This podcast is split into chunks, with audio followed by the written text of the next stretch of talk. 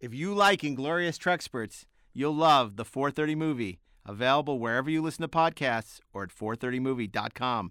Join us every week as we program exclusive fantasy theme weeks full of the movies you grew up on. Boogie down with reformed Dabo girl Chase Masterson as she takes you inside Discovery every week on the all new Star Trek podcast, Disco Nights. From the producers of Inglorious Trexperts, wherever you listen to the 430 movie. And keep looking at the stars.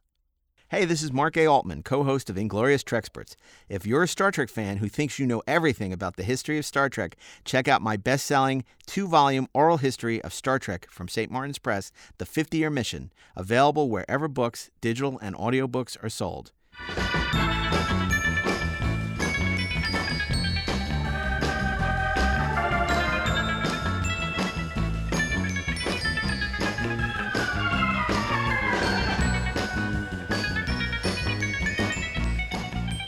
Hey, this is Mark A. Altman. And this is Darren Dochterman, and we are the Inglorious Trexperts. And today we are joined by uh, two of our favorite guests. Um, Rob Meyer Burnett is back.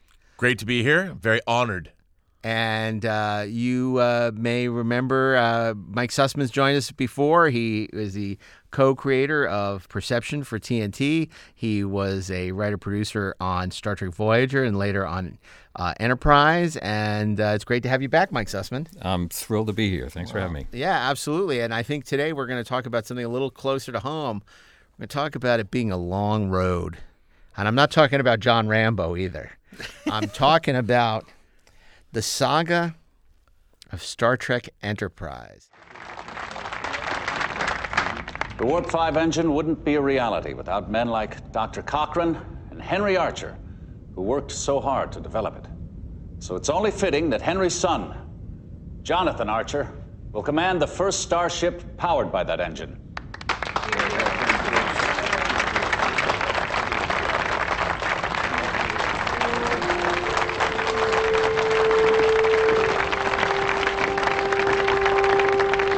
Rather than quoting Dr. Cochrane, I think we should listen to his own words from the dedication ceremony for the Warp 5 complex 32 years ago.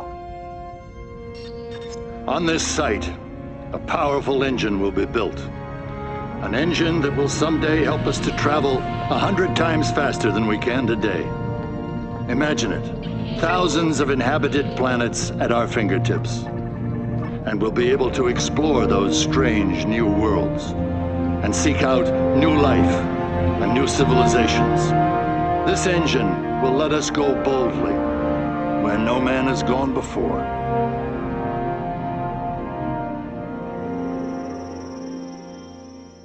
Or, or rather, Enterprise, and then Star Trek Enterprise. That's right. Enterprise and then Star Trek Enterprise. This is a show. I think this is going to be a fascinating episode, whether you love it or loathe it. Um, the story of Enterprise is a fascinating one.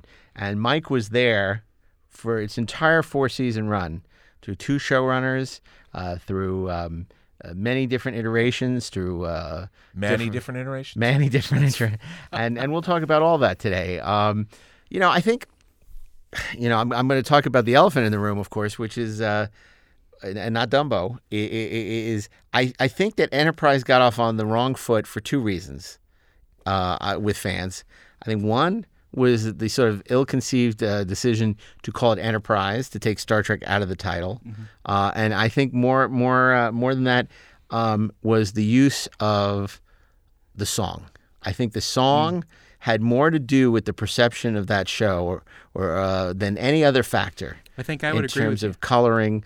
Uh, it. What, what do you think, Mike? I mean, I remember the day after the show premiered, we, you know, just driving on to uh, the Paramount lot, going to work. There were a couple of people standing outside the gates saying, "We love the show, change the song," holding up signs. And uh, I, I can't say I, I disagree with them. Um, I, I think on the on the one hand, doing something non-traditional was like a really good idea. I, I think they just picked the wrong song.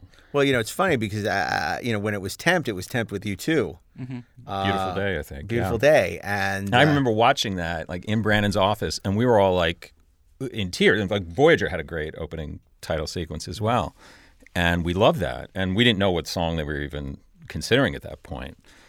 Uh, not that we were going to get "Beautiful Day" or that it even fit, but um, it had the potential. It was a good idea. It was a good idea. They just picked the wrong song. My my feeling when I first saw it was a little bit about how I feel that they're dealing with uh, Star Trek now. Is that they're scared of it being Star Trek. That that was the feeling that I got from the show that it, they were scared of owning the title of Star Trek and they were scared of it feeling like every other show that had been on and that it, it felt that like they were almost too cool for school you know Yeah, but you know, one of the things that people always complain about is the song, but the actual opening credit sequence, the imagery, It's great. the Oh, it's idea, lovely. yes, of of not only do you get this incredible uh, sense of exploration and of human history and the progression, there's even Star Trek canon being established as you see starships we haven't seen before. You've seen the evolution of spaceflight that takes us up to the NX NX program uh, about the show. Uh, I, I was I would object to a few of the things weren't right as far as the timeline was concerned. You saw certain shots after when they should have been and others before, but it was a beautiful opening title sequence. You know what? Ironically, it reminded me of that rec deck uh, uh, in Star Trek: The Motion Picture, where you see all the progression of all the ships named Enterprise, which ironically the NX-01 is not in because it did. But Right. uh, It'll but be the next director's cut. uh, right? right. yeah no sorry Actually, that would be a cool addition, though. yeah no it would not Well, I'm you just you don't take any of the ships out. You just you just add Uh-huh. another one. yeah Well, let, us Sorry. go back. Uh, you, well, before we do, you know, you told me when I was doing the 50 year mission, which is how we met, uh, of Michael, was um, you got me drunk at lunch, and I, I got you drunk, which is have told you. which, which which which was the way I, I operated with most of the people I talked to for the book. It was a you know very expensive because uh, uh, I, I you know after a while uh, buying all those drinks got some uh, people are more pliable than others yeah, exactly. Uh, where's the brandy? but, um, but I, you know, you told me a great story about how at the time you were dating a girl who was an A and R rep, or for, uh, uh, and and and and you showed her the show, and she when she saw the song, Yeah, she she worked in the music industry, and she literally fell off the couch and was rolling on the floor laughing at the song. But the song was written for it was written for Patch Adams. Yeah, It wasn't even written for the show. It was uh, it was taken from some other movie. by Diane Warren, right? Yeah, I, and they and they got it for a song from from what I understand. That was that was why we ended up using it. And you know, I think by this point, you know, Rick and everybody in charge had realized, you know, you find people who are Star Trek fans, you get stuff for cheap, including writers. Right, right. Um, but I don't know if that was the way to go. It, it's funny. I think going back to what something Darren said earlier, I it, it came off ultimately the song as nerds trying to be cool. Like this is what Yeah. this is what nerds think a cool song is, Right. or might be to you non-nerd people, and the non-nerd people were not fooled at all. um, but it's uh, it, it is regrettable. I think it did. I, I think for a large part of the audience, as soon as they heard that song, they were like, "What? What is this? What is this cheese?" it's kind of like your dad wearing tight jeans Is that what it is? Is that what it's like? Well, like I want to I want to go back because you know you were um, uh, had been working on Voyager. You were on Voyager. Um, you know, at the last season, uh, Brannon steps aside. Ken Biller takes over. Uh, obviously, there were rumblings internally about a new show in the offing. Tell me what that was like. What you were hearing. You know, were you excited about the prospect of working on a new show? And and and kind of uh, you know what that's like when you hear you are you know you're you're a Voyager, you're thinking about Voyager, and suddenly you hear, oh, this is gonna be another Star Trek spinoff. Now, of course, for those of you who haven't listened to other episodes in which Mike Mike's a big fan of Star Trek, I'm a big big fan of, uh, of Star Trek. So you know, uh, obviously the the idea of a new Star Trek series must have been exciting for you. Uh, it, it was certainly. Um, uh, you know, I'd sold a bunch of uh, stories freelance to Voyager over the years, and and then was lucky enough to, you know, I started working with a partner, Phyllis Strong, and uh, we got invited onto the show. But it was like a quarter of the way through what was the final season, so it was. It was an interesting time to to join a show when it's wrapping up. And Brannon had taken a step back, and we were told that he and Rick were working on the pilot for the new series, and we didn't know anything about it. There were rumors that it might be a prequel, but that was all I, I know. I remember at one point we were developing a Voyager story, and there was a, I, think there was a character we'd introduced that had a, a telepathic angle and could understand communication telepathically, and we were asked to take it out because at the time that had stepped on their idea of Hoshi, that she was going to have this not telepathic, but like she could pick up languages like you know super fast. Um, but I we didn't really know anything about it, and then I think in like March or April, it was Phyllis and I again. We're we're just we're trying not to get fired from the show that's going off the air. And um, in March or April, uh, we got called into Brannon's office very suddenly and uh, given the script for the pilot for Enterprise and said, "This is what you know Rick and I have been, been doing. This is the new series.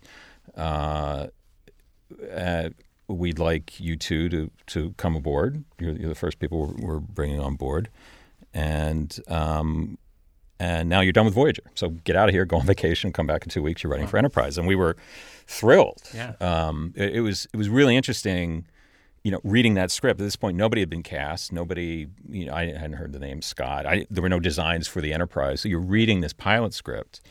Um, at the time, I think it was the SS Enterprise. You know, uh, and even I think it was even described as looking more like a rocket ship than our familiar starship. So it was kind of mind blowing to be to be reading the script.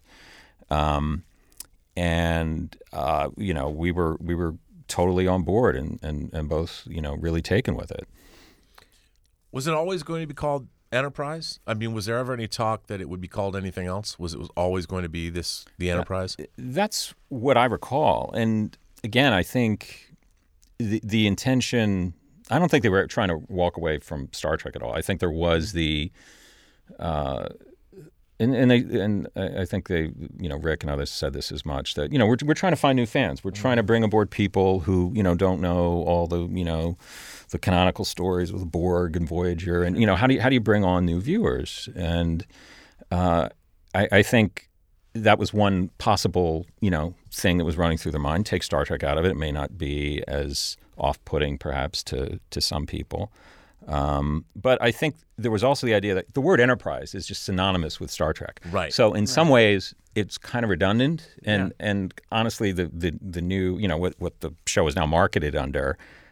To me, it's a. I, I, I much prefer the simpler title. I, I don't think they were trying to walk away from Star Trek. I think they were just trying to get away from Star Trek spaceship, Star Trek spaceship, which is now I think we're now stuck with Right, right, right. for for moving the forward. foreseeable future. And also, I, I know that you know UPN, uh, of course, uh, uh, you know, insisted on the name change, but the scripts never changed. The production, nothing on the. So as far as the production was concerned, concerned There to the no, end, no difference. yeah, the show is always called Enterprise. Only different in your mind. One, Yeah. one of the elements that I thought was actually quite interesting and refreshing that was in the pilot is the Vulcans and their role, how you guys really flipped the script and, and made the Vulcans the antagonists. We talk about Star Trek having antagonists. The Vulcans were, from episode to episode, sort of keeping humanity in its place, probably for good reason. But was that something that was always in the original conception of the show? Because I felt that was one of the things that made Enterprise really unique and the developing relationship between humanity and, and the Vulcans, especially between Archer and Soval, was something that really kept the show fresh. Was that there from the beginning? Uh, that was there from the beginning. Um, but uh, you know, I will say that that kind of became a point of contention among the fans. I mean, you look back in the original series, and aside from Spock, most of the Vulcans you run into were pretty much jerks. Um, and and you know, in order to keep them active in the stories, to make them uh, antagonists, I think was a really good idea. But you're also working against the audience and their love of Spock. So you want to see Vulcans that sort of reflect his character.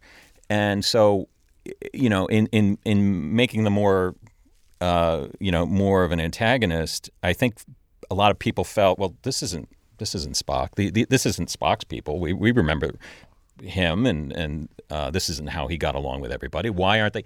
Then they wouldn't have served the function we needed them to serve in the story, which is the civilization that was very concerned about humanity and holding them back. I don't think it's so, it was so much of a problem with the writing of them because I thought the writing uh, ideas were really good. I think it's the it was the ongoing problem of finding actors who could pull off Vulcans believably without looking goofy. Because that's really hard to portray certainly a standard Vulcan, let alone a Vulcan with human undertones the way Spock was. But it's it's really tough to portray these uh, these very you know controlled characters without just looking like bad actors. Sure. I, I- you know, I thought Gary Graham did a great job. I And thou- he was- was, yeah. a pilot, and we had him Absolutely. all, all four And years. Jolene too. Yeah. Well, Jolene definitely evolved into what was a really good performance. Now, am I mistaken? And, and, and you know, I'd always heard that uh, the original plan for Jolene had been for her to be T'Pau, and that they changed it early on to T'Pol. Um, Yeah, I believe the very first script that uh, we got, it, I think it was to T'Pau, and it was later changed uh, for legal and money reasons.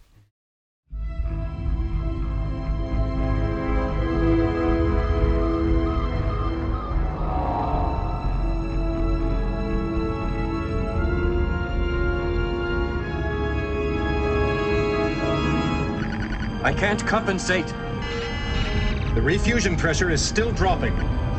If our orbit decays any further, we'll be detected. They'd gone to Earth to investigate the launch of its first artificial satellite called Sputnik. During their third week of gathering information about humanity, their impulse manifold began to malfunction. They had no choice but to attempt an emergency landing. Try to find an isolated area. Send a distress call to the High Command.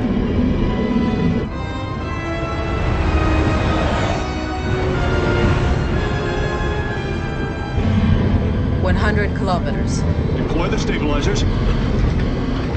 Our landing vector is too steep.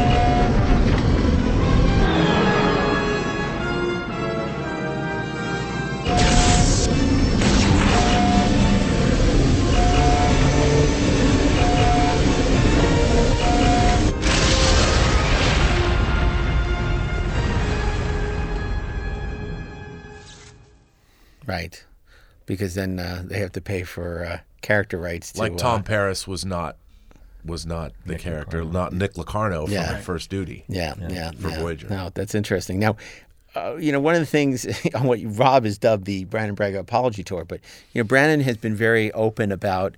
Uh, you've done a lot of great interviews, a lot of. Um, you know, talked a lot reflecting on what they did right and what may have done wrong on Enterprise. And I, I'm always fascinated when he talks about that the original idea that Rick and him had hoped for was to keep it on Earth for the first year mm-hmm. before they even go into space, and that the network really rebuffed them on that. And I, I think that that would have been a very different show and, and, and a very interesting one. Uh, yeah, I, I think so. Uh, again, these arguments were going on, you know, way above my pay grade, Sure. and I think, you know, many months before I came aboard, I'd, I, I think he said also that initially he and Rick didn't even want to put the transporter on, on the Mm-hmm. ship, just have that not, uh, you know, be a technology yet, which you know I kind of wish we we didn't have. Uh, you know, maybe it just appears later, or Because it's a real Deus Ex Machina. um, and it even it, the transporting ends up solving the day at the end of the pilot, and it's like already, already, Right. Um, but yeah, I think their their inclination was to was to take things back uh, a little further technologically. Uh, we also, I think, could have taken humanity back further socially. And, you know, does it have to be a united, peaceful planet Earth? You know, can't we be a little less, you know, federation-like in our in our outlook? see how that's all forged, how it all comes how it comes together. Exactly. The, the perfectibility of man. How do we go from being imperfect to perfect? Um, it was also a very large staff by Star Trek standards, and I know there was a combination of people like you who had uh, the experience of working on Star Trek um, and and new Star Trek, and then they brought in a lot of new writers who who didn't know Star Trek. And uh, and and that didn't necessarily work to their advantage. Do you remember what it was like in those early days? Sort of, you know, trying to break stories and work with all these people who weren't familiar with, you know, this. At that point, it must have been what 600 episodes, 600 hours of Star Trek um, that had already been produced. Um, no, I, I, I do remember, and uh, again, I, I feel like it came out of the you know the, the very best intentions from from the folks at the top, wanting to bring in new voices to Star Trek. You'd had a lot of people who had you know been there for a while, and um, so and. You know, to Rick and, and Brannon's credit, they, they wanted to make uh, Enterprise more character focused, so they, they looked at people who could write really great characters. Um, and th- there had been writers in the history of the franchise who had not known necessarily a whole lot about Star Trek and kind of came in and picked it up. Um, so, th- yeah, there was a, a very large first season writing staff, um, and most of them did not last after that. After that first year, and and there were a lot of They didn't live long, fortunately. um, but I, I remember a lot of conversations where, um, I mean, look, the, the show was still trying to find its style and its voice and how retro and prequely was it. It ultimately it ended up being a lot more like the other shows than I imagined they thought it would be or, or planned it to be. Um, so that knowledge of what had been done before or what would be done in the future um, en- ended up being pretty necessary because uh, you know there had been a board, um, a, a whiteboard uh, on the show. I think it had been erased even by long before I, I, I got there on staff. That was basically filled with all the Star Trek cliches, all this you know two civilizations fighting each other, and um, you know all the things they didn't want to do. And so they had a large crop of writers who just didn't have that. They didn't have that history. They didn't they didn't know what had been done. And so even though we were a prequel, we didn't want to just recycle old stories. We wanted new ones. And to know what the new ones were going to be, you had, sort of had to know what had been done before. So, a lot of really talented writers who, who went on to uh, you know great success elsewhere. Oh, sure. You look at the Jacquemettons, who uh, Marie and, and her husband, who went on to do Mad Men from Enterprise. and win Emmys. And win Emmys, yeah. And then, you know, I worked with Antoinette Stella on her next show, which was Necessary Roughness. Um, and there were a bunch of people who've gone on to do. Fred Dekker just wrote the last Predator Yeah, movie. yeah, right. Fred just, uh, the, you know, and, and Fred was consulting producer that first season. So there was a terrific people. And Fred was a good writer and wrote, and knew Star Trek uh, as well. He was uh, he, he wrote I think our, our first Andorian episode. Um, but a part of it was also a lot of you know I Phyllis and I had the advantage of we knew Star Trek and we were coming off of Voyager. well, you knew the system there, too. We did know the system. Yeah. Yeah, there, there, there, was, there was definitely a system and a style. I mean, I mean, uh, you, don't want to turn this into a, you know, a seminar on how to be a, you know, staff writer on a TV show. But uh, as big a fan as I was of Star Trek, and having seen everything, I I really tried to get the vibe of this new show. And the, I mean, I would read Rick and Brannon scripts over and over again until I had them memorized to just kind of get the cadence of of the characters and, and what they were thinking because these characters were new to all of us. We just did not know. There very early on, I remember my uh, well, Phyllis had gave a note to Brannon. Brannon had asked this new staff that he'd put together, "What do you you know any thoughts on the pilot? We we want to make it as good as possible." And Phyllis said, "I thought." Um, T'Pol sounds a lot like Seven of Nine, and she did. She really did, and I, you know, I think we hadn't quite burned that out of uh, the system yet. And uh, later, he he did a pass, and her voice had changed and became more Vulcan-y, and uh, and and less of that that character that we were all familiar with. But uh, yeah, any show is trying to find itself in the in the first season. But I, th- I think Rick and Brannon really had the best intentions to bring new voices in, and a lot of people, new people, did come in over over the next couple of years. How did succeed. the how did the writing change, uh, if at all, when you started to see the actors performing these characters? Uh, did did that you know obviously it probably helped you inform you as to what these characters were evolving into. Sure. But at what point did that sort of did you start seeing their performances and start to sort of integrate that? I, I- it was incredibly helpful I, when you're just writing for a name and a description. It and we really had no template for for anybody. I mean, I imagined thinking that Archer was probably you know very Kirk-like, so I was imagining you know a Shatner-esque personality, but everybody else was completely up in the air. yeah. Um, and so when we got those first dailies back, we we just watched them over and over again to get the, the you know the cadence of the voice, and like very quickly for me, uh, Trip Tucker became like kind of the favorite character to write for. He was you know kind of he fulfilled the sort of Bones role. He was the one who was sort of the most contemporary in, in how he talked. Um, so he, he, I found for whatever reason, like dialogue for him just kind of poured out, and a lot of that was was the the performer as well. Uh, it's really hard to write with, without that that character having been cast. It's Yeah, uh, it was a real sure. challenge. Now, was there thought? Obviously, television itself as a medium was changing from being episodic to being more serialized. And obviously, you saw as Enterprise went on, season three and then season four had different ways of serializing things. Was the Star Trek format uh, thought to be adhered to?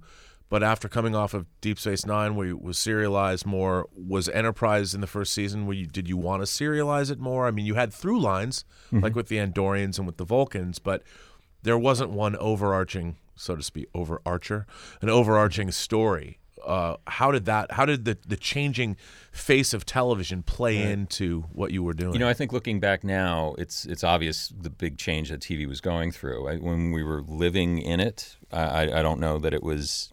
I don't know that we had a mandate to change the format. Uh, Deep Space Nine, I loved. Um, they're, you know, like there's a reason why they've called themselves the bastard stepchild of Star Trek. on it. So I don't know that we were, you know, we were certainly under no um, uh, orders to make it make the show more serialized. That said, we did have the, you know, the uh, temporal Cold War storyline, which started in the pilot and we revisited, but you know, very infrequently. Um, but I think that I think television really was changing at that time, and and, and two things I think were were sort of I, I, I think ultimately responsible for, for the reception that Enter- Enterprise received, plus how we look back on it now. I you know you had had the same production crew making more or less the same television show for you know at that point what almost 12, 13 12 years. 13 years and as great as the show looked the visual effects the you know the costumes the the set the show still had kind of like a late 80s early 90s element hmm. about it and Yeah, which lack of camera movement, the scores, the- Sure. the, act breaks, it- not not handheld. It was it was a lot. Everything was on. It was a formula that worked. So I, you know, I, I understand again what you know why they not, not only is it hard to change, but if you're asking the same people who've been doing that for so mm-hmm. long to change it, that's that's They're the- used to doing things a certain way. yeah. exactly. It was and, a shop style for it. Yeah. and you could even argue, not, again, I, I I don't remember these discussions, but you could argue, well, that's what Star Trek is, and that's what the audience expects, and that's what we should give them. I, I don't subscribe to that. I, the other thing that I think uh, really colors, uh, particularly those first two seasons, is 9 11. 9 11 happened. We were, I think, on the air a few weeks. And uh, we were shooting an episode that uh, I had written with Phyllis, and it was this lighthearted romp on an alien planet. And there, I can't even stand to watch the episode now because it reminds me of that awful day. Also, it was supposed to be a lighthearted episode. Meanwhile, in the, in the world, all this awful stuff, and that was bleeding into the performances. So the episode itself is is no fun to watch. Yeah, people who are too young to remember or you know weren't born cannot imagine what that was like. I mean, it was like being stabbed through the heart, and you know, a lot of us, you know, from the East Coast, you know, we knew people who died that day, and uh, even for people who aren't from the East Coast, but it was just such a horrifying uh, thing. I mean, not since Pearl Harbor had America ever been, you know, attacked on our own soil and um, civilians. And uh, you know, the World Trade Center was such an icon of New York and of the country, and and and uh, it was it was so. Um, I mean, we we were walking around in a day, a days for for you know days, if not weeks. You know, I mean, it it it truly and and it's amazing. And and I remember all the the pundits would say this changes everything. You know, we look at it now, and it's history to most people. It didn't change anything. I remember people like Jon Stewart. How can he even tell jokes anymore? How Yeah. can they do the David Letterman show? Uh, w- Everybody was preempted for for days, if not weeks. Right. And I remember it was Letterman who came back first, who said, "Well, you know, it'll be a catharsis. Let's just deal with it rather than, you know." And and and it was because it was a tw- you know twenty four seven news cycle just dealing with this because of course you had 9-11, then you had the retaliation and the uh, evaluation, you know, the invasion of Afghanistan and then Iraq, and it was it was. Uh, you know, we were living through history, you know. There was something else too about Enterprise. Uh, As much as I, I thought that the sets were incredibly impressive, and I love the production design, but the color was bled out of the show. Star Trek had always had these. The uniforms were vibrant colors, and this everyone was wearing yeah. blue jumpsuits with the, their their the color of their rank or the departments were were piping on the suits. And because the, the, the, the sets were predominantly gunmetal and grays and darker colors, there was sort of a dour feel just to watch the Well, show. Well, they wanted a submarine in space, and I guess, well, that sounds great on paper. You know, visually, in terms of a show where characters have to interact. I mean, it's like, you know, I love Crimson Tide and I love Hunt for Red October, but week to week to have our characters interact in that kind of a, a setting, uh, it can feel very claustrophobic. And I, I, I, do, feel that maybe in Enterprise that that that didn't help. I mean, the sets were incredible. Engineering, beautiful. Herman Zimmerman's some of his best work, uh, but they were all the same color. I think they, they well. I remember they they changed all the uniforms at, at one point. It was very subtle, Mm. but the, the uniforms were like sort of a too dark, too dark of a blue. Mm-hmm. They weren't, and I forget which episode it was. It was early in the first season, and uh, suddenly all the main cast had much brighter blue Mm. uh, uniforms that, that kind of popped out. And you could see in the background some of the old ones. It's like when Next Gen would go through their Right. uniform Well, it's changes. usually when they did a new movie and they had money to, you know, and so like after First Contact, everything changed, or not First, yeah, it was a, Yeah, well, for yeah, Deep yeah. Space Nine, they changed yeah, the they changed everything because now they had all spent all this money on new uniforms and everything, everything changed. And in future seasons, I I think that had been a mandate for season four to really brighten it up. Uh, the, the the bridge got a, a- a lot more colorful. Um, you know, I, I love the idea that we were that the uniforms seem to be like descended from you know NASA jumpsuits, but I kind of wanted to see them like covered with you know mission patches and stuff Right. like that. I hope that would have been really cool. But uh, yeah, I, I- I don't disagree with that. But you know, it's interesting because you know you talked about, you know, nobody was saying use DS9 as a model for serialization or anything, or because you know at the time Deep, Deep Space Nine, at least in the eyes of anyone who who who evaluated it on a non-critical level, but uh, from a money perspective, a ratings perspective, nobody was pointing Deep Space Nine as an example for anything. You know, it was a failure. You know, in their eyes. You know, and and. Uh, uh, so, so no one was saying, let's use this as the template. It was an outlier, and you know what they wanted, or they attempted to do with Voyager, was do a show more in the next generation vein. And I know there was a lot of lip service paid. Enterprise was going to be a throwback to the original show, but you know until Manny shows up, th- th- there's not really uh, a sense that it is a throwback to to the original. Well, show. you, you know, you had some people at the top who were, you know, not n- not not fans of the original show. They were just sort of, um, you know, maybe a little indifferent to it. Um, but you know, getting back to the 9/11 angle, I I think why this television was changing. The show was already, I think, you know, in many ways, as I was saying, a, a little old style. A, a little familiar, and then 9 11 and changing everything. There was this huge question, like, how do we as entertainers, as storytellers, respond to this? Ultimately, uh, you know, a lot of shows embraced it. If I remember, 24 was already uh, in its 1st season. And uh, I remember reading at the time some hand wringing, like, you know, how can we do a fictional version of this when it's like going on in our.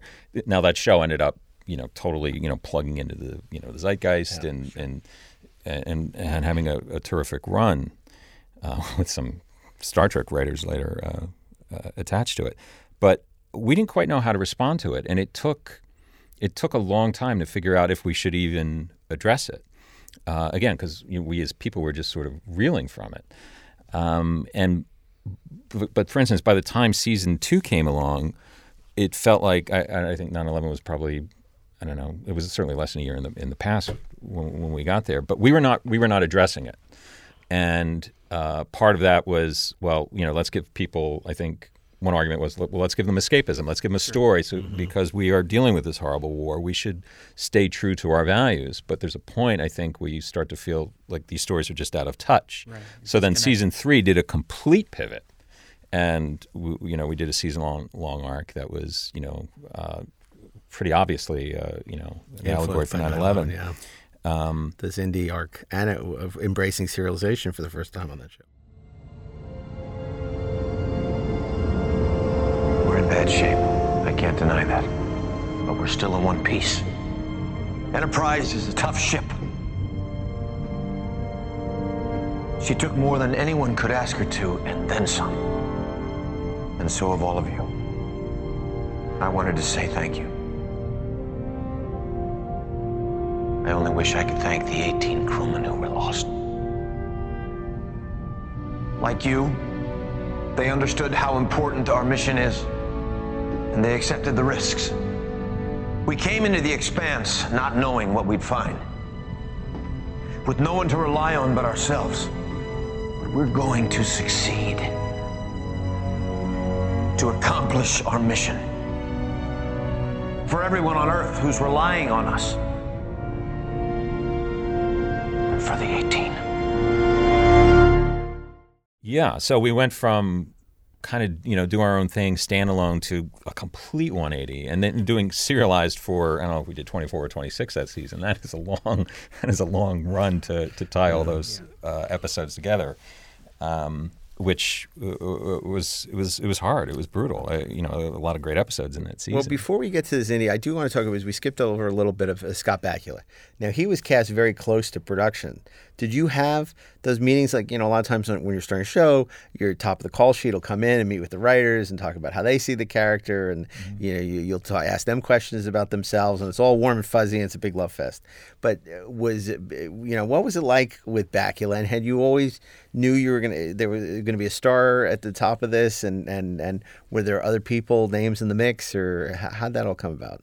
Uh, the only other name I ever heard, and it was it was an actor who desperately wanted the role, and he'd he'd reached out. And he'd been on Star Trek before. Was Miguel Ferrer, who was lobbying and lobbying and, and calling, and I, I don't know if they met with him or not. Wouldn't that have been interesting? I think I love so. Miguel Ferrer. Yeah, me too. and he was great on Twin Peaks.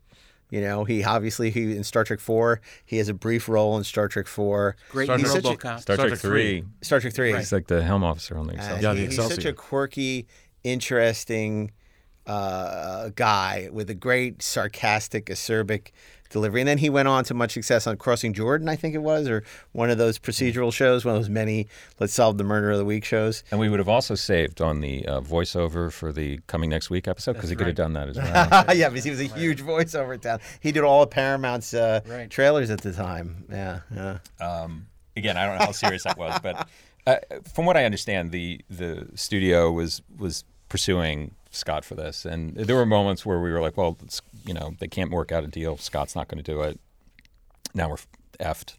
um, what are we going to do? But uh, so they, they were they were pursuing him, as, as I understand it, more or less from the beginning. Sure. Another thing I think is is interesting uh, that I think the show doesn't get enough credit for is you have your typical Star Trek story of the week that you guys pursued in the first two seasons, but you also had to do this sort of we're showing you the beginnings of the Federation, and there was some really interesting political stuff, like when you brought in the Andorians and their relationship to the Vulcans, like with episodes in the shadow in the Shadow of P'Jem.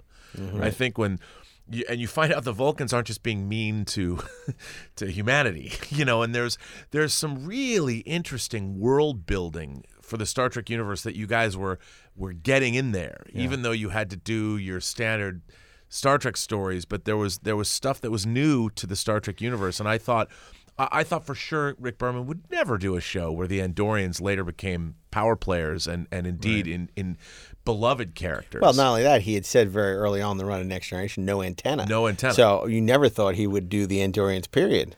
So there was there was glimmers of some really great stuff going on, even in the first season of Enterprise. Yeah, and we really dove into that later in the show's run, and and again, this is this the this, the kind of quandary for the show. You want to bring in new viewers who don't know all of this stuff. Yet I, as a writer and as a fan, love like the politics of the Federation. I mm-hmm. mean, I, I just do. I want to. I want to see how you know the Tellarites and the Andorians and the Vulcans didn't get along, and why they didn't get along, and what.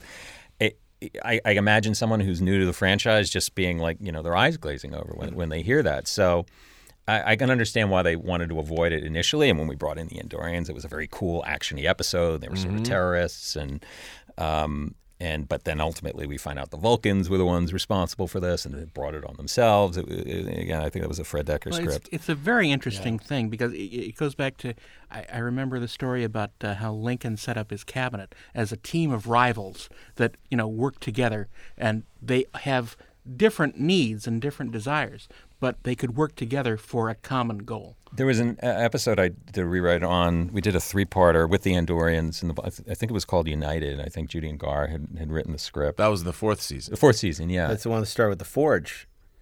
no, that's the Vulcan story. oh, United the- was the the all three the different races are fighting against a common enemy. Who's doing what to whom and what's right. going the on. well, the Romulans were Right. uh, sort of you know the the audience knew it was the Romulans, but the characters didn't because Right. again we're trying to stick sure. to canon.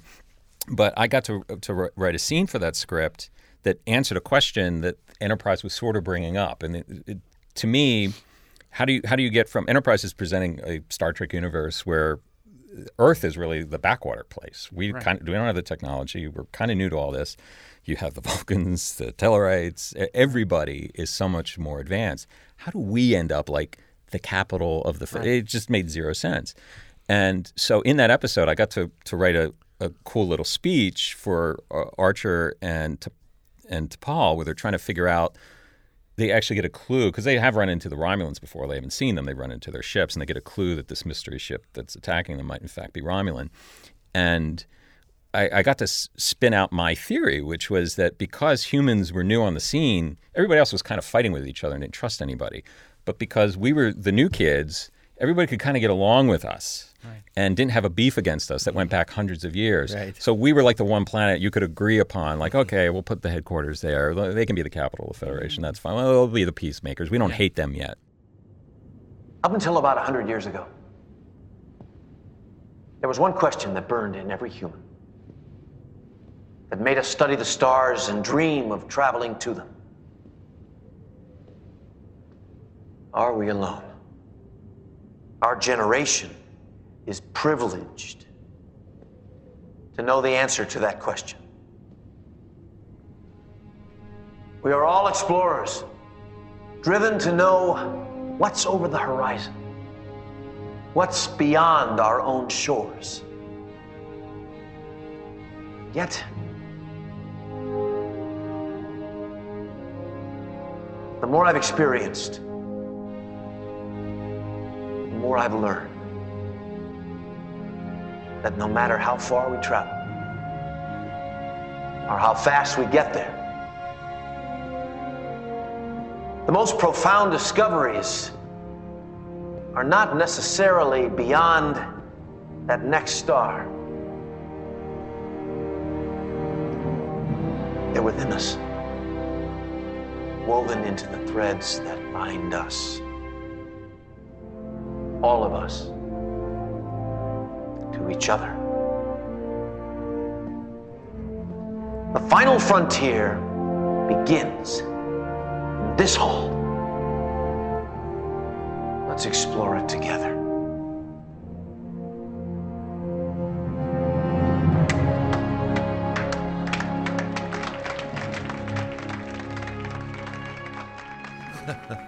So again, I love the politics of all that stuff. How much a, a casual viewer was interested, I don't know. By that point, all the casual viewers were gone, and all we had well, left we had David Goodman on the show recently, and you know, David was talking about when he wrote his book Star Trek Federation. He went back and looked at Enterprise, and he said it's remarkable how much of that groundwork was actually held up and made sense, and was you know he was really able to mine it for that book that he wrote, the Star Trek Federation. And you know, it's a lot like you know America, you know, pre World War One, where we sort of like you know there were all these great powers in Europe, and then suddenly you know after we basically you know go into World War One, and we're the ones with all the money and all the resources, that suddenly America starts to become you know more and more important until you know World War II, where we really become you know the American century really begins.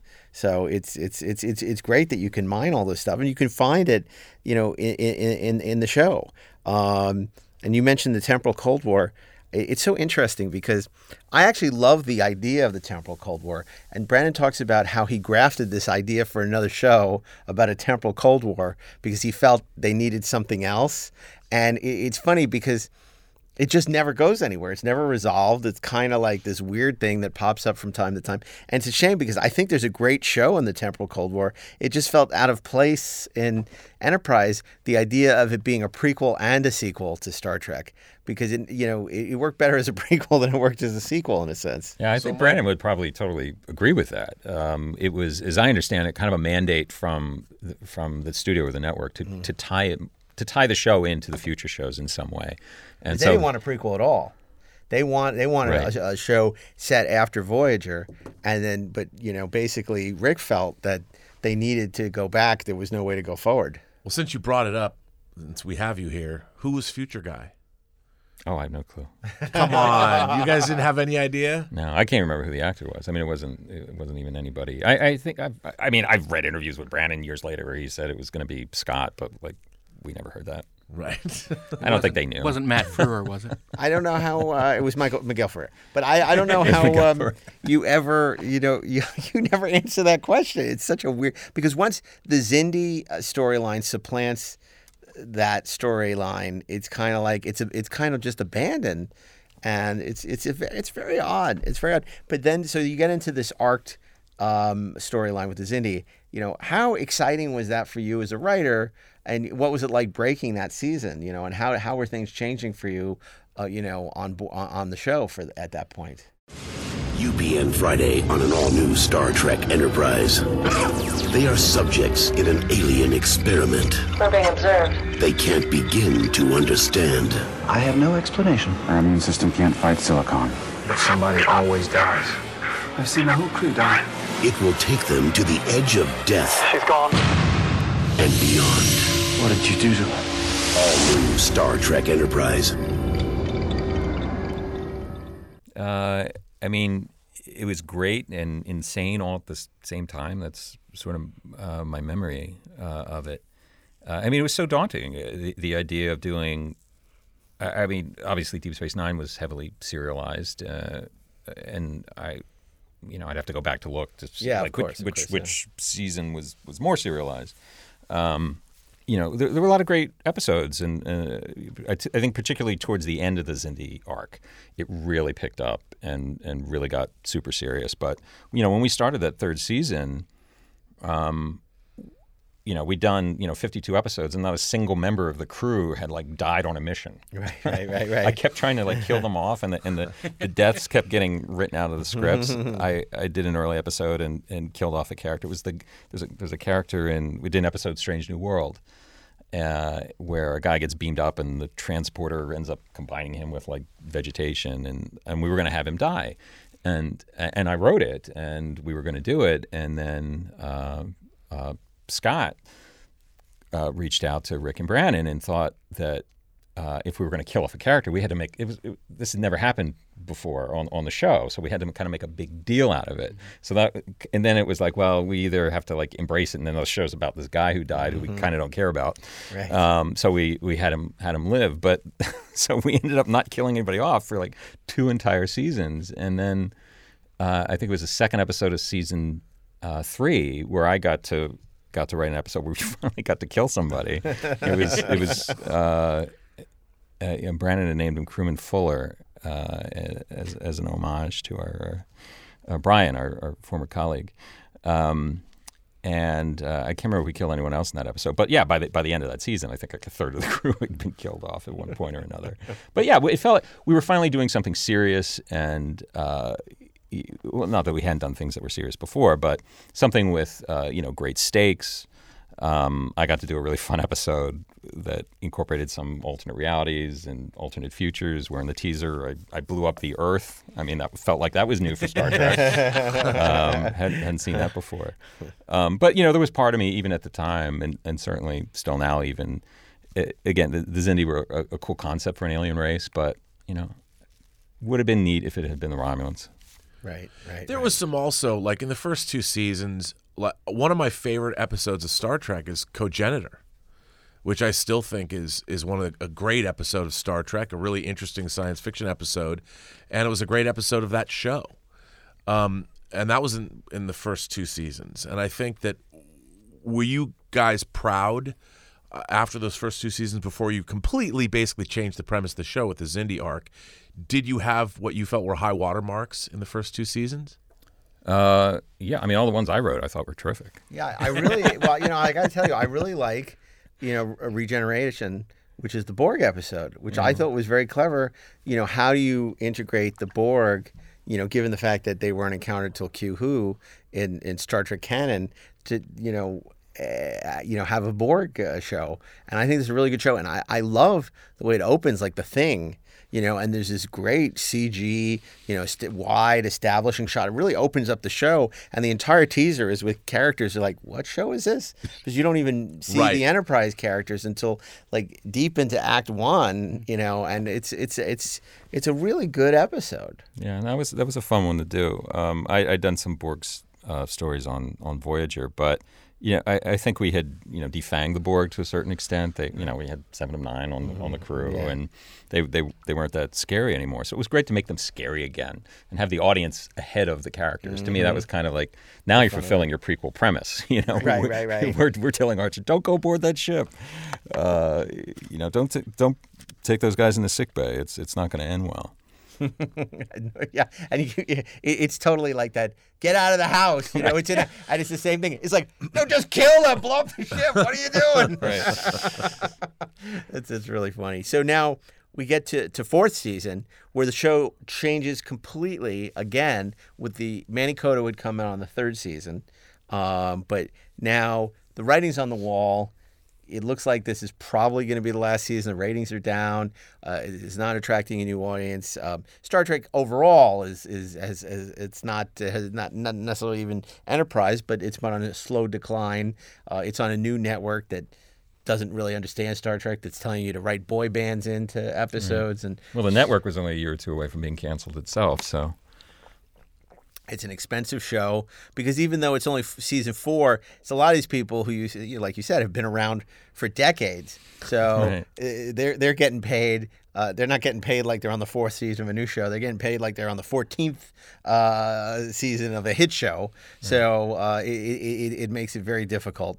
So now you're going to this new season. Manny Coto is now the de facto showrunner, um, and he has some very strong ideas about where to take the show.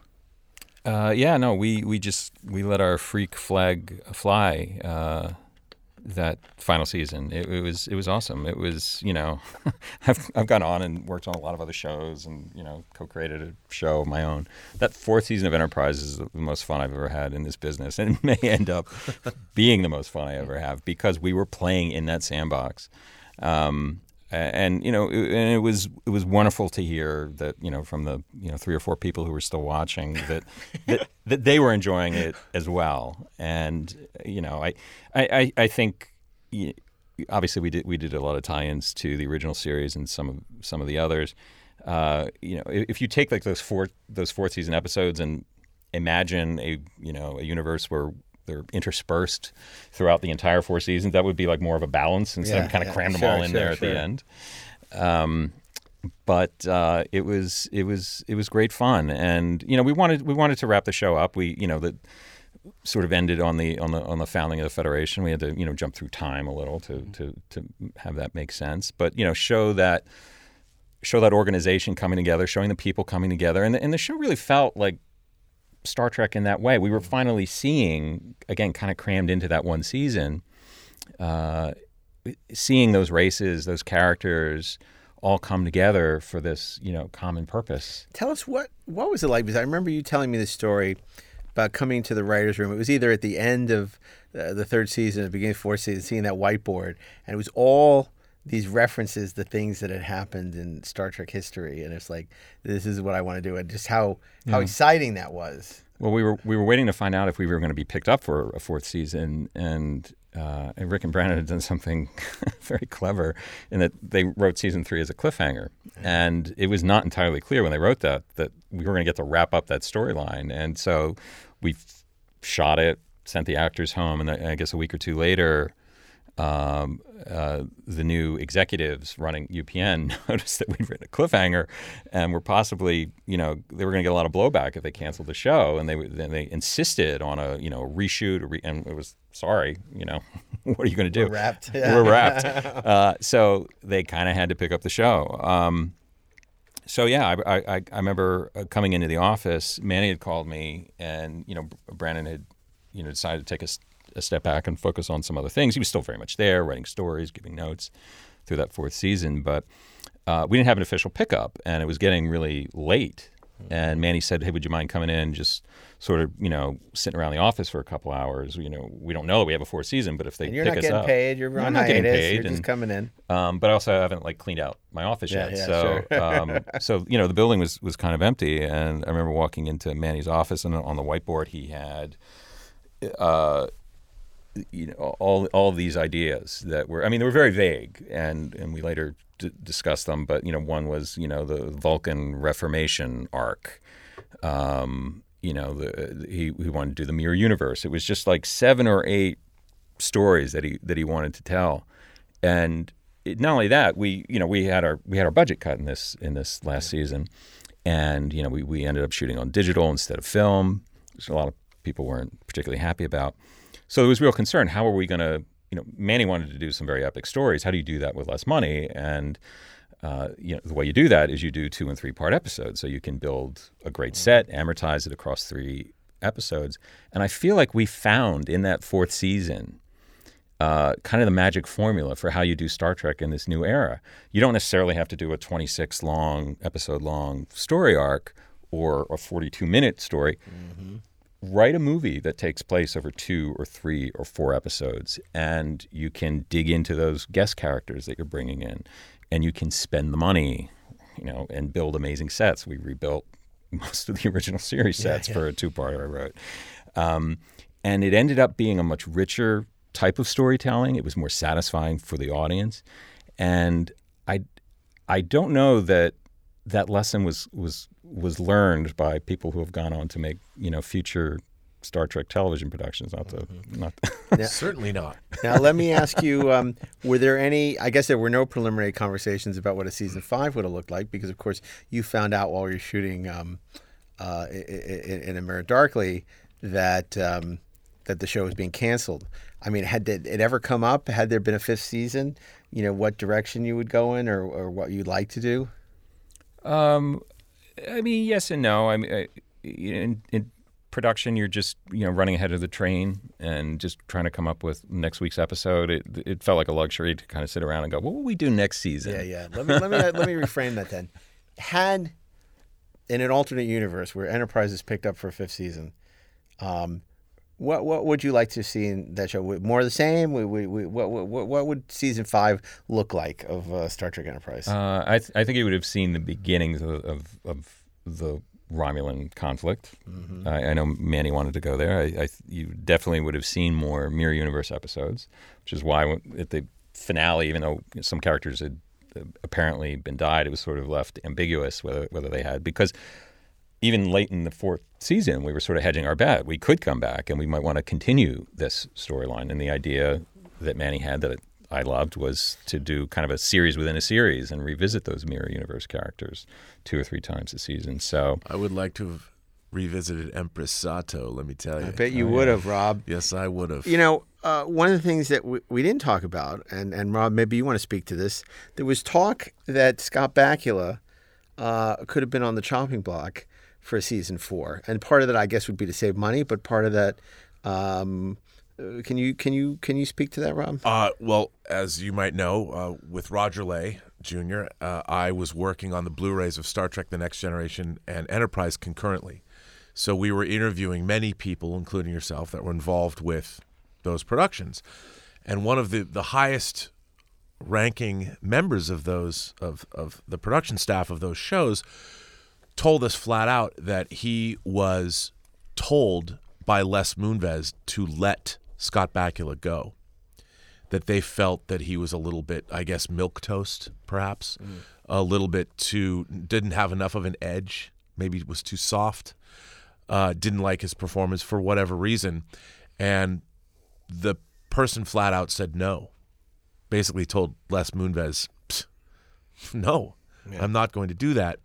And uh, that person's uh, career subsequent to Enterprise going off the air was made very frustrating. His his later tenure at Paramount, none of the shows that he had in development or she had in development were picked up, and uh, that person felt that there was definitely a uh, there was something vindictive coming from Les Moonves's. It certainly didn't help the show get picked up for a fifth season. That's for sure. Right. When you tell Les Moonves back in that era that you're not going to take his suggestion, quote unquote, uh, that that's not going to bode well for your future at the. well, network. listening to the many stories that have come out uh, uh, in in the wake of Les Moonves's fall from grace, he didn't. He did that to a lot of people. There were a lot of people that he, uh, which is interesting to me because he wasn't even a Star Trek fan.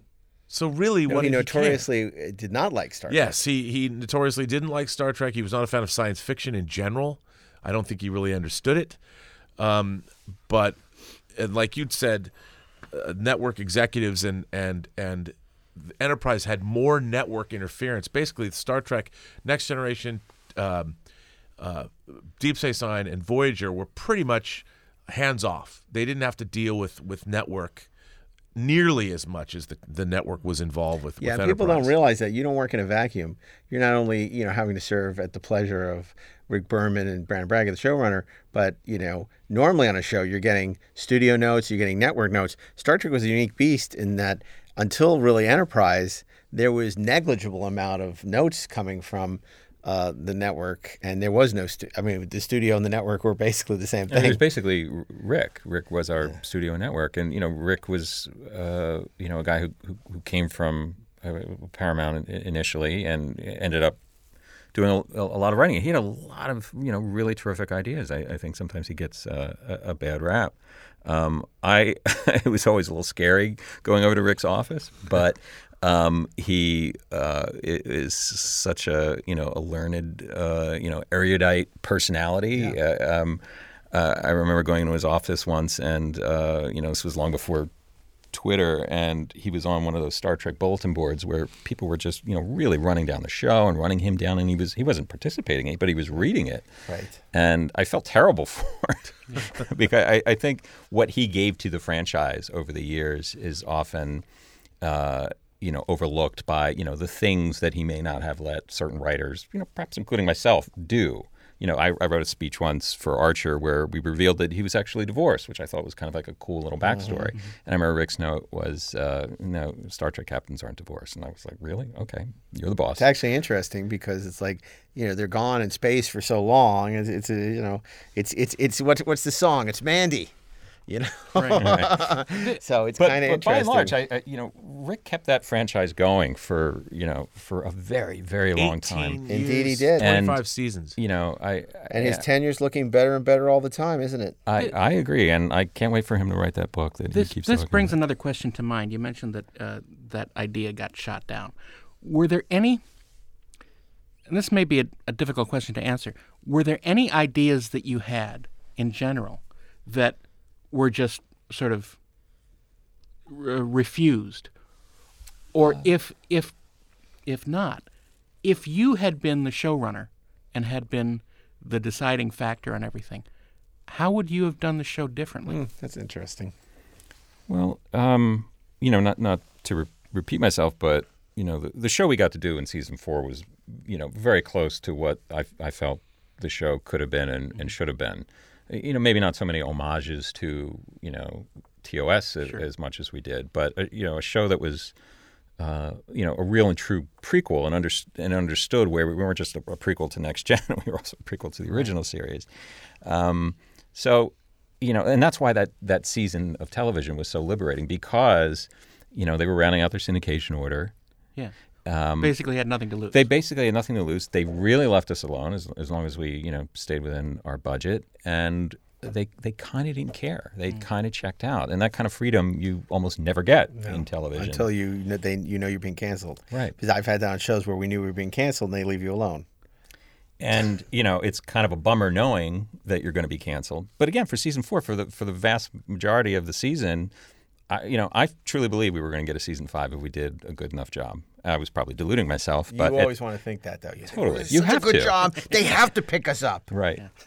um, But indeed, you guys did. I, I mean, I thought you also pioneered that that two or three episode arc, which was sort of unique. That was way out of left field. I thought, especially for Star Trek. Yeah, I think you know that had come from uh, you know what we'd seen, what Voyager had done. Voyager had done a couple of really great uh, you know two-hour movies that mhm. had were, were terrific, epic uh, episodes. And I, if I recall, that was sort of Manny's inspiration for for for going that direction. And we stretched it out even further, make them three parts.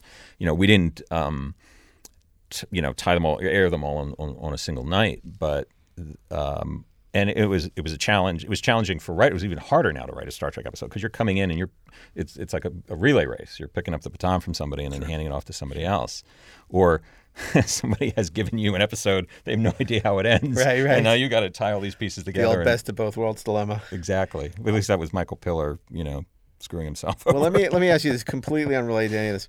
Um, there's this great, you know, Kerry McCluggage was obsessed with hair. He ran Paramount, the network uh, at the time, uh, the studio, uh, Paramount Studios, and uh, famously, you know, made them reshoot days on Voyager uh, because he didn't like Kate uh, Mulgrew's hair. I mean, at the cost of literally millions of dollars to reshoot because he didn't like her hair, and um, I know that there was some stuff with Bakula early on where it was either Moonves or McCluggage uh, who who didn't like Bakula's hair. Do you, Yeah. rem- Uh, you vaguely? I think like initially he had more of like a, kind of a, a, a buzz cut, and uh, they, they they weren't. I feel like we, we had to like maybe reshoot the first day or two Right. on Enterprise. Yeah. Um, I, I, my memory's kind of failing here, but um, I, I do remember. Uh, uh, you know, they, they've, they've got to give notes about something. Welcome to Hollywood. You know, it's insane. It's insane. The amount of money that is wasted on such trivial matters. It's it's incredible. to to uh, what Rob was talking about earlier, I didn't hear everything that you're talking about now about Scott. This is all you know. I've never I've never heard this before. I, I mean, I will say that Scott was absolutely a delightful guy to to work with. He he really was the the captain of that set, the the quarterback of the set. Um, you know, I was a very junior writer on the show. Every time I showed up when they were filming, he would come over to me, said hello, remembered my name. Um, a, a really wonderful person. No one has a bad word to say about him. And I, I, I remember when I was writing the book, uh, the only time he ever lost his temper, apparently, was when he read the script for the finale. And he was upset that they were doing a Next Generation episode for all intents and purposes rather than tying up Enterprise. And, you know, obviously Scott has gone on to great success on NCIS New Orleans, and uh, it's sort of validated him as a performer and uh, as a star. Um, but yeah, what was your feelings about that that controversial finale? UPN next. Just beyond the next planet, just beyond the next star. The last hour, the last episode ever. One incredible goodbye. Been a hell of a run. I believe I'm going to miss you. As distant future generations look back Rig is bigger than this. A lot of things change in 200 years. on her last heroic missions, How many died? 71. her journey ends where the Federation begins. Here's to the next generation. Star Trek Enterprise, the final episode. UPN next. Um, I remember it was the the first time since the pilot that our, my executive producers had given me a script and said, "What do you think?" and I was like, "Okay." Um, it- it- and I, I've said this before. I think it was a great idea for a standalone episode of Enterprise to do a a next gen episode in the middle of the run. Sure. Uh, I, I thought that was a terrific, and that's where that, that came from. And uh, the, early on, the idea was that you know maybe we'd even like change the opening titles, literally make another episode of Next Generation, maybe get more of that cast back. Right. Love that idea. When it became the finale of Enterprise, I think that's when they ran into problems. Sure. Um, so uh, on, it, it could have been one of the best episodes of that show, um, but you know you're killing off a beloved character. You're trying to wrap up the characters who the most of our audience has spent you know four years, if not falling in love with, at least tolerating. Well, it really antagonized the fans who were fans Totally. of Enterprise. Yeah. You know, because there are, I mean, a lot of people who Enterprise is their show. You know, I mean, I, I always point to Tracy Torme's great quote about Next Generation. He told me many years ago, he said, To some people, the Beatles were just uh, Paul McCartney's band before Wings. You know, he's talking about the original show versus Next Generation. And, you know, that could apply to all the Star Trek shows. And, you know, for some people, Enterprise is their absolute, it's their jam. It's the show they love more than anything. And that's great. They all have that. Voyager, Deep Space Nine, next, you know, everyone, every, now Discovery, they're people, that's their show. And, um, and it's great. So in a way, you can see why they would be upset. I I actually enjoyed that episode for what it is, Sure. but uh, I can see why people would be offended or upset that they're not giving Enterprise the send off that it has earned or deserve. You know. Well, if you watch, I think it's the season three Enterprise set. We did the cast reunion.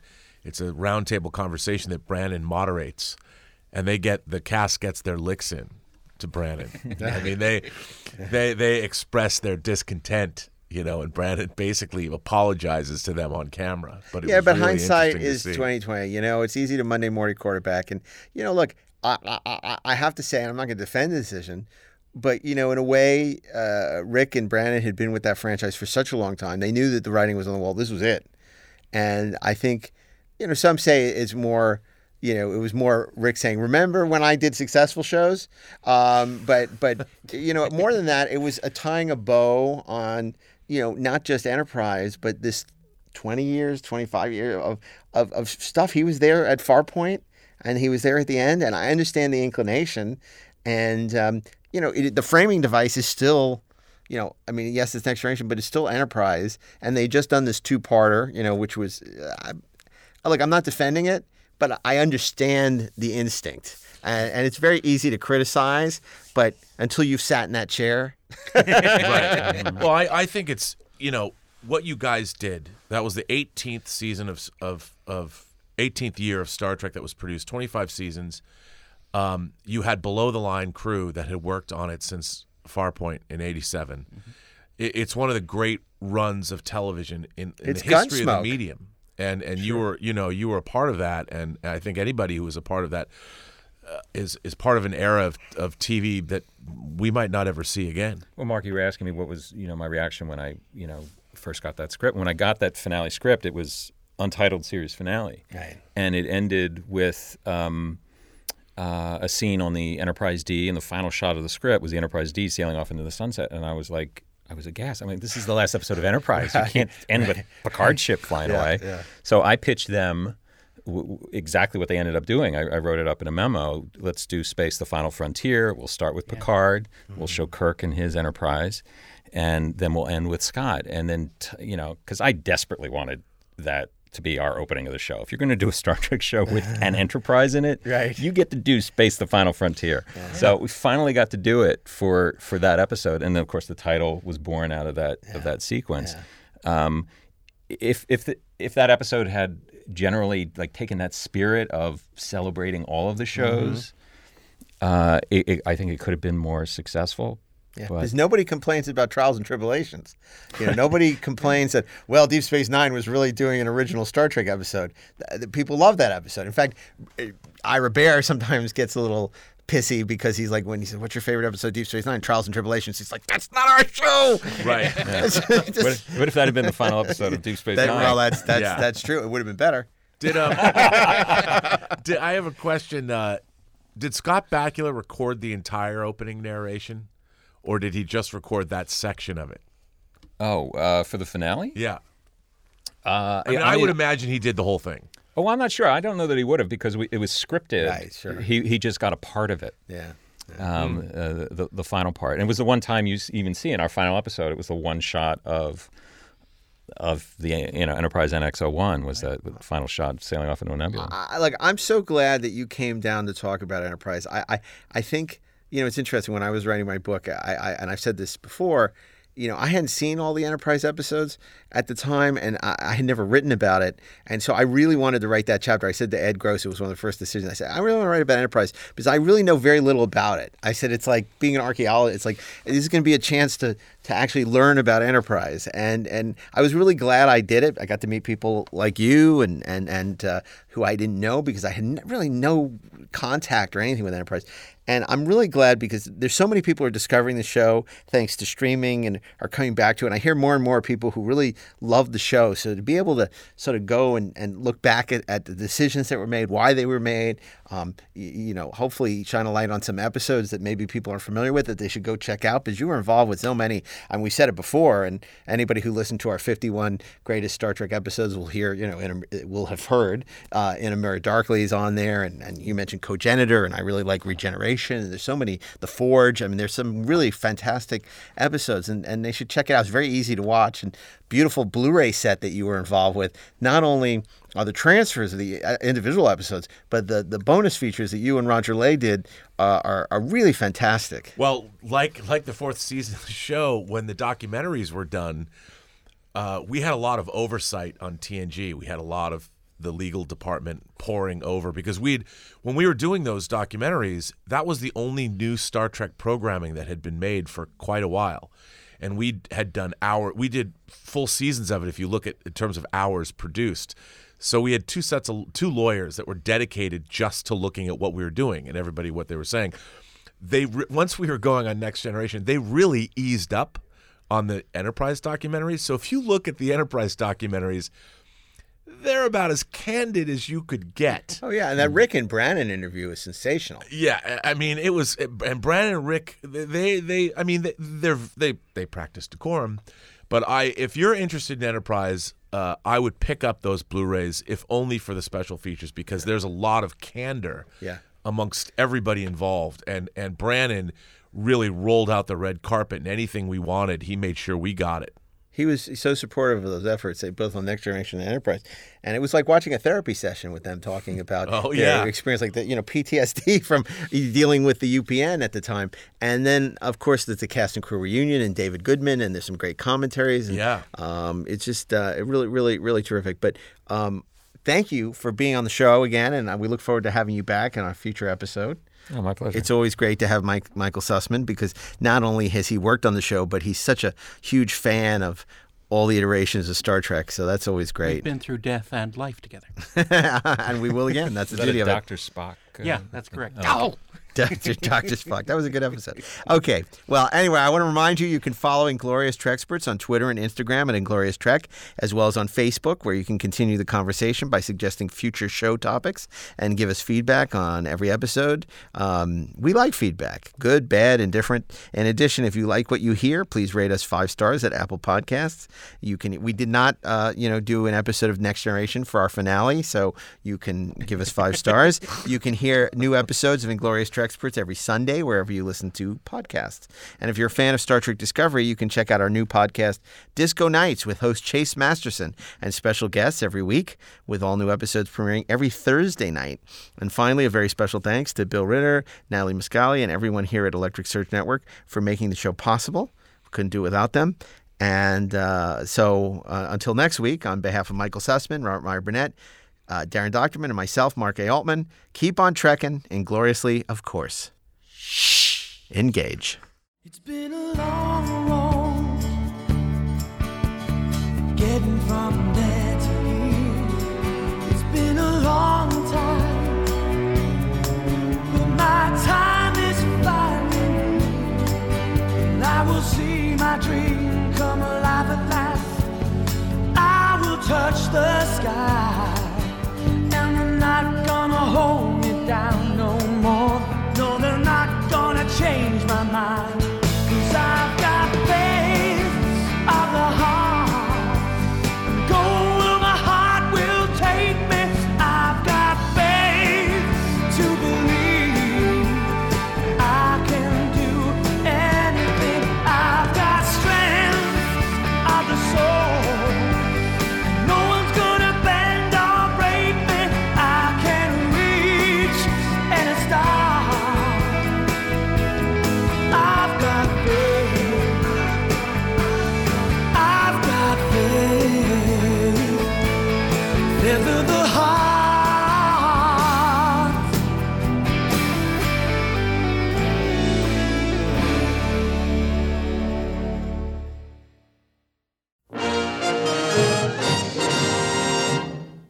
This podcast is a production of the Electric Surge Network.